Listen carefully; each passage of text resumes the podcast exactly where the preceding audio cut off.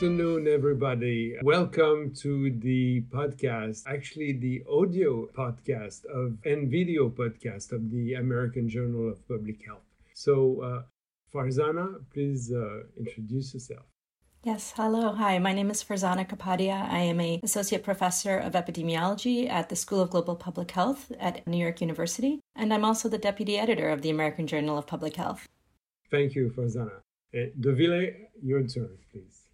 Hi, everyone. My name is Dovile Vilda, and I'm a research assistant professor at Tulane School of Public Health and Tropical Medicine.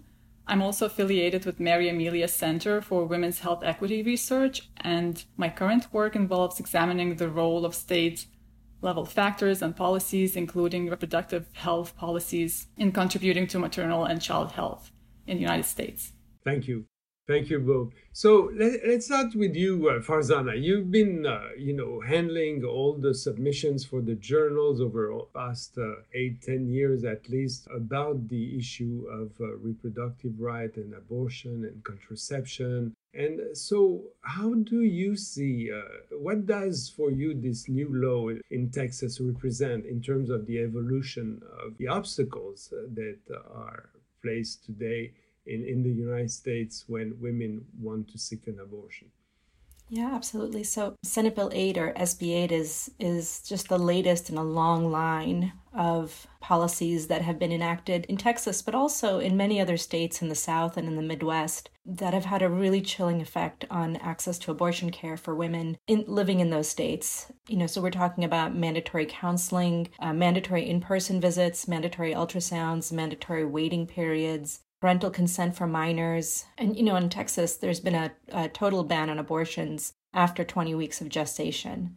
So the latest law is really quite chilling in its impact because it will virtually eliminate abortion access for women residing in that state who don't have the ability to seek care outside of the state, to, to travel outside of the state, to obtain funding. Um, it's both chilling in that in that respect and in terms of its constitutionality, you know, those challenges have been made by both the Department of Justice and several different organizations um, within and across Texas and at the national level. But the empowering of private citizens to bring about private lawsuits against not just an abortion care provider, but anyone who assists someone who's seeking abortion care. So we're talking about a counselor who provides advice on where to seek abortion care, um, a taxi driver who who transports someone to an abortion care facility, um, someone who provides funding. You know, those types of people are being targeted, and it just makes the ability for women who are seeking abortion completely restricted. So it's it's going to have very very dangerous impacts in Texas, and it sets a blueprint for other states that have been doing this for the last decade um, across the South and across the Midwest. Yeah, absolutely. This is very scary. And, Dovile, you have been comparing uh, the uh, uh, different laws across the all the 50 states uh, in terms of access to abortion and, and organize them, you know, according uh, to the number of uh, obstacles that they put, you know, for access. So what how do you see this new law in Texas compared to what was the situation when you prepared your paper? That's right. So we recently had a study in which we evaluated state abortion restriction climate, and we basically used eight abortion restrictions or policies uh, and compiled an composite index. And we included, uh, you know, abortions that were mentioned here, such as medically unnecessary ultrasound requirement, mandatory counseling sessions, waiting periods between periods between counseling and abortion, gestational age limits, what we have in Texas in this case, insurance coverage targeted regulations on abortion providers and so on. So, and you know, and we evaluate that in terms of how these policies are associated with maternal and infant mortality. But I think I want to move back to what is unique about this, this particular ban. We know that approximately 85 to 90% of those who seek abortions in Texas are at least six weeks into their pregnancies. So that is effectively banning vast majority of abortions. But I think the biggest concern is also that Unlike other bans in other states that are enforced by state officials, uh, the Texas abortion law enables this system in which private citizens are effectively encouraged to report and sue anyone suspected of breaking this law.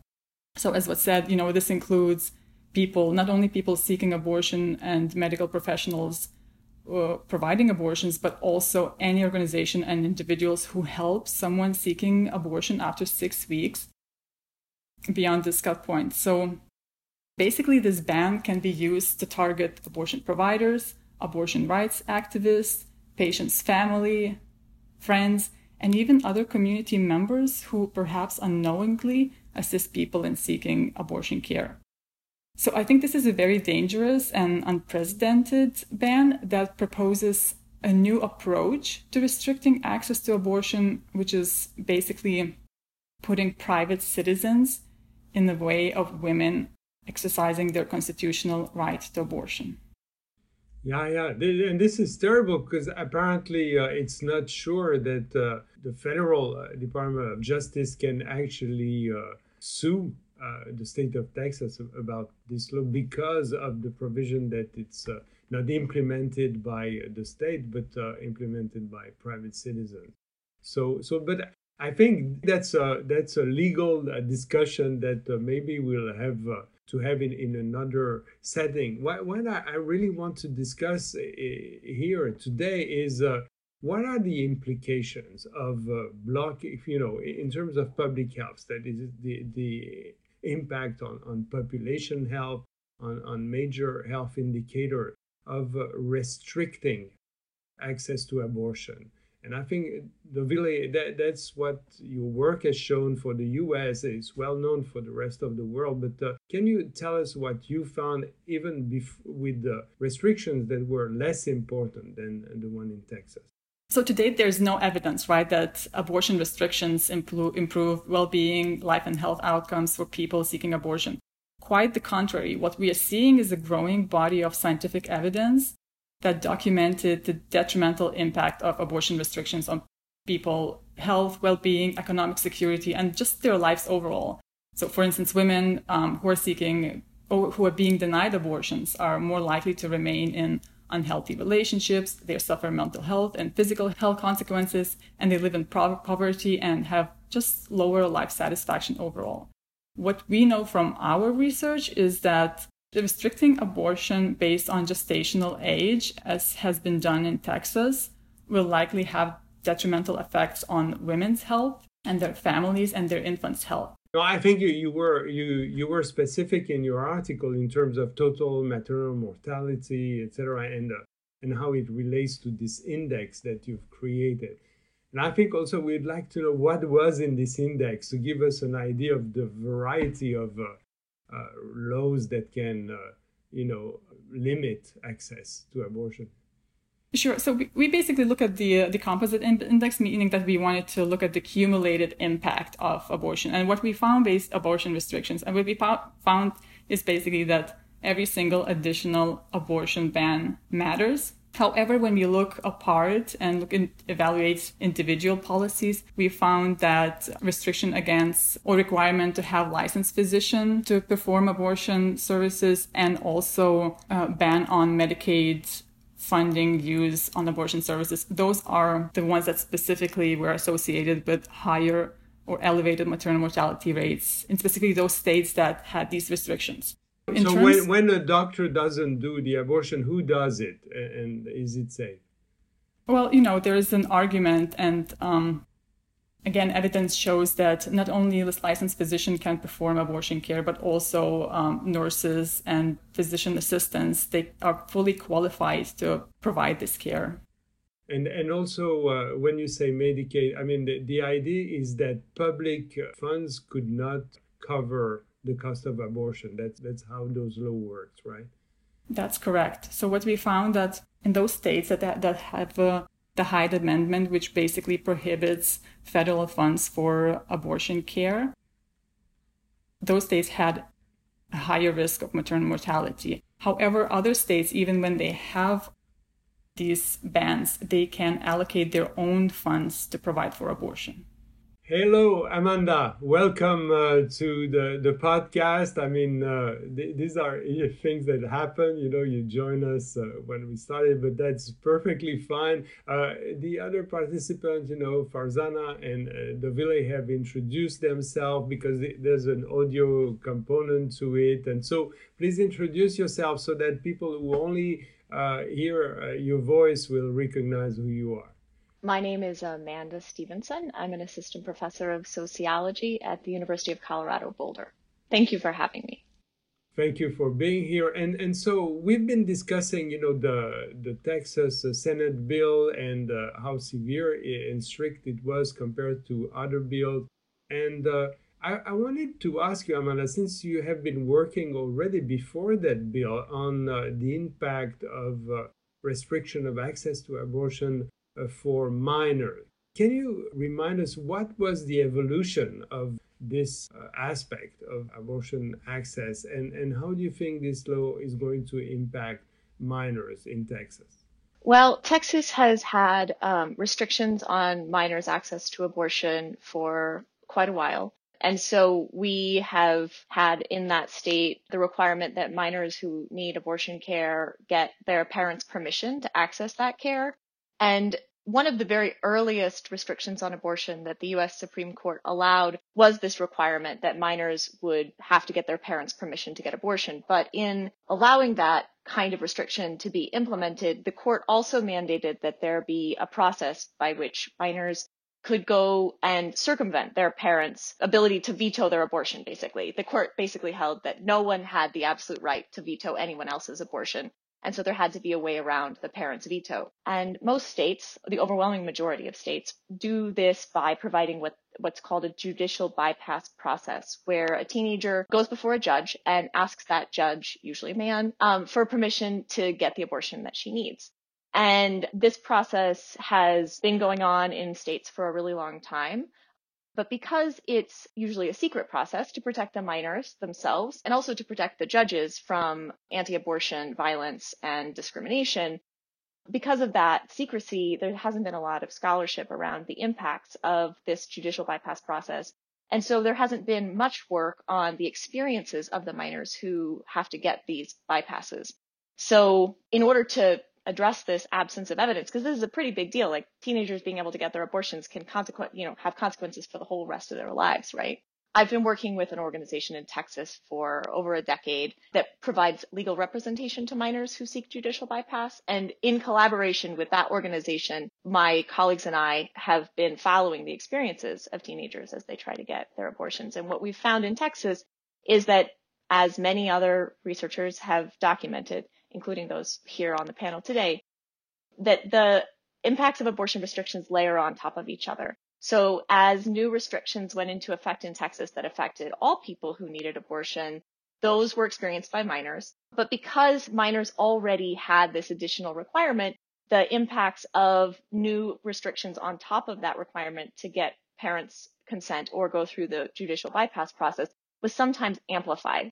In the case of a really early gestational age ban like SB 8, we anticipate and we're hearing on the ground that this could lead to effective complete absence of access to abortion for teenagers who can't get their parents' permission. Because a, a couple of years ago, the Texas legislature changed the judicial bypass process to give judges longer to rule on petitions for bypass. And so now judges can take quite a few days before they rule. And that means that now you're past that really early gestational age limit, even if you find out you're pregnant like right after you miss your period.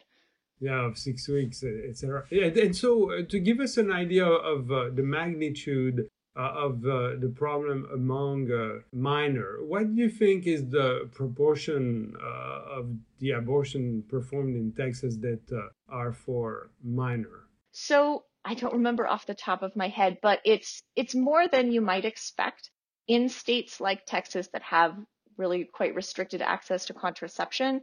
The fraction of abortions that are received by people who are under 18 is higher than in states that have more robust access to contraception. So um, I would I would guess maybe 12%, maybe a little less, just a guess.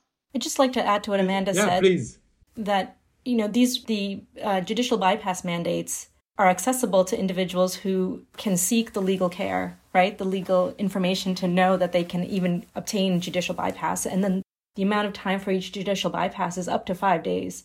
So when you're adding, when you're starting at a six week ban and you're saying you have up to five days to obtain these judicial bypasses for minors who would know that they can access judicial bypass, is, is again just restricting the number of minors who can ever seek abortion care services and um, will limit it substantially. And that's just between the hearing and the ruling. Yeah. So you have the, usually the minor finds out about the bypass process by going to a clinic. So she usually calls the clinic, has to wait to get called back by someone who's an expert in minors usually. And then that person has to refer her to the organization that provides legal representation to minors. This process, if everything works perfectly, could maybe take one day. And then she, that the minor has to, you know, work through the process of being intake, being through the intake process with the legal representation organization and then schedule a hearing, which is very non-trivial. So that five days is only part of this process that takes usually over a week when everything works well. I think we, we should also uh, discuss about who are uh, the women uh, most affected uh, by those restrictions. I mean, we, we know that uh, maternal mortality is very high in the US, but it, it's particularly high among uh, non-Hispanic black women. So who are the women that uh, seek abortion in Texas, or in, do you have an idea, uh, Farzana, uh, how, how the how this is distributed in terms of race and ethnicity?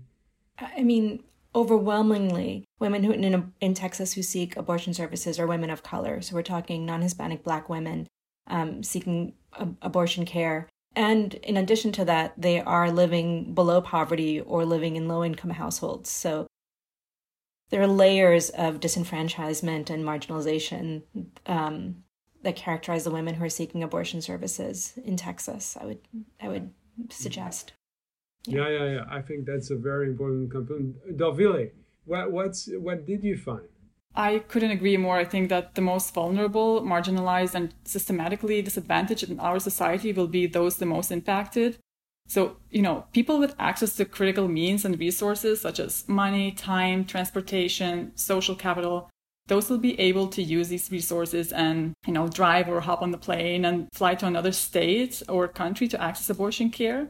Meanwhile, those with limited access to resources will be forced to carry unwanted pregnancies with tremendous lifelong consequences you know it's all about who has resources to obtain these services. And we know that in the united states access to resources be it employment education high quality care healthcare these are structured along racial and class lines which means that women of color and specifically black women will be disproportionately affected by this abortion ban. Amanda what, what's your experience? Well so in texas uh, almost 40% of abortions are to um, hispanic women and about a third are to women who are black and about a third or well a little bit less than a third are to women who are white. So there's a disproportionate representation of women of color um, in that population of people seeking abortion care. And this is true across the country. So i recently actually calculated the increase in maternal mortality that would occur just because of ending abortion in the united states. And i found that there would be a 21% increase in pregnancy related deaths in the total population if we ended all induced abortion in the US, and a 33% increase among non Hispanic Black people because of their disproportionately high rates of pregnancy related mortality and their disproportionately high rates of abortion because of disproportionately high rates of unplanned pregnancy. Now, on a background that is already extremely high, even compared to uh, other countries and uh, much less wealthy than, than, the United States. That, that that's huge. And uh, so uh, this uh, brings us to uh, another point. You know, the, the video said, you know, if if people have the means, they may uh, travel, etc. And the the person most affected actually may not have them. And so the um, the new governor of New York, Hochul, has called uh, to Texas women and telling them that uh, if they needed to come to New York, uh, New York would receive them and provide the services they need. So, is this offer realistic? What does it tell us about the future of abortion access in the United States?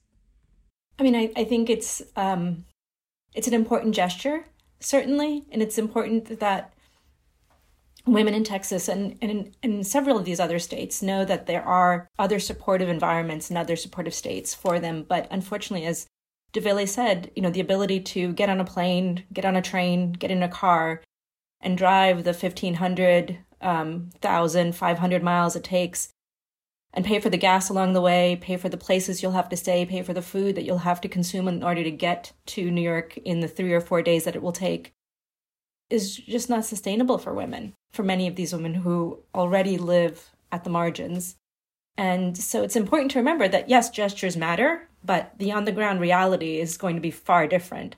Dovile, in your, in your article, you have uh, this map that shows, you know, that uh, the states which with very low restriction to abortion are, are, very few, half a dozen, I think, and they are on the coast, and some are in the center. Most of the states have uh, very strict uh, legislation. So, can the the blue states that are open to abortion absorb all the the demand? That's that's a good question, and I think what will happen is that we will see the the this critical divide in our country in terms of abortion access, where the blue states or the coastal states, you know, on the west and east, will be those that are called protective states, and of course, you know, then traveling to those states will be potential solutions for privileged women who have means and resources. Some blue states will experience a massive influx of patients seeking abortion care However, I think majority of women will not be able to afford the cost of traveling.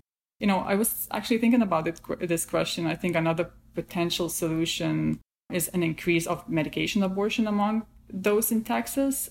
But beyond that, I actually, I, I think the, the, the future for women in Texas looks pretty bleak.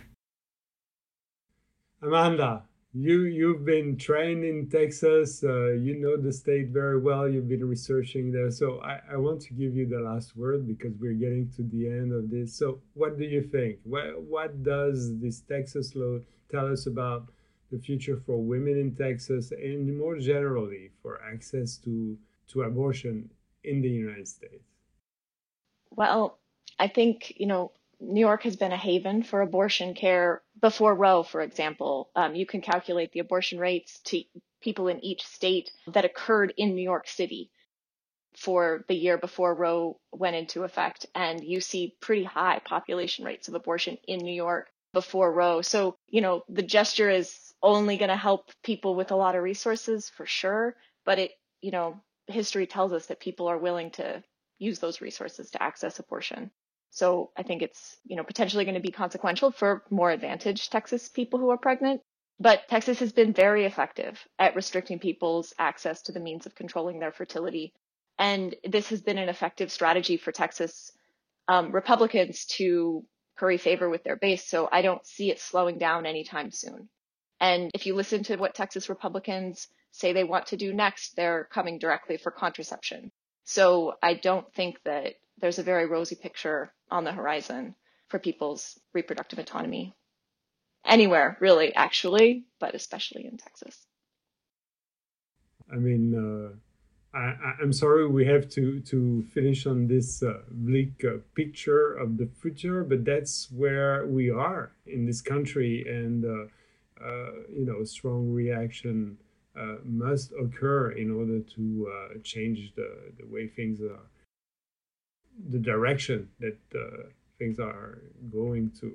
I, I think you know what you, you showed is that uh, these bans, you know, structurally affect uh, you know already women that are already very vulnerable from many many aspects, and uh, mostly women of color, and the impact is going to be translated in, in health indicator.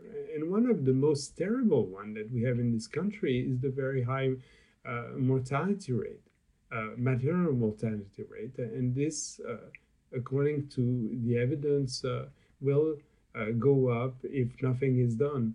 So there is an urgency here, and thank you very much, Farzana, Dovile, and Amanda, for having reminding us this and brought your expertise and knowledge on this issue. Thank you very much for being in this podcast.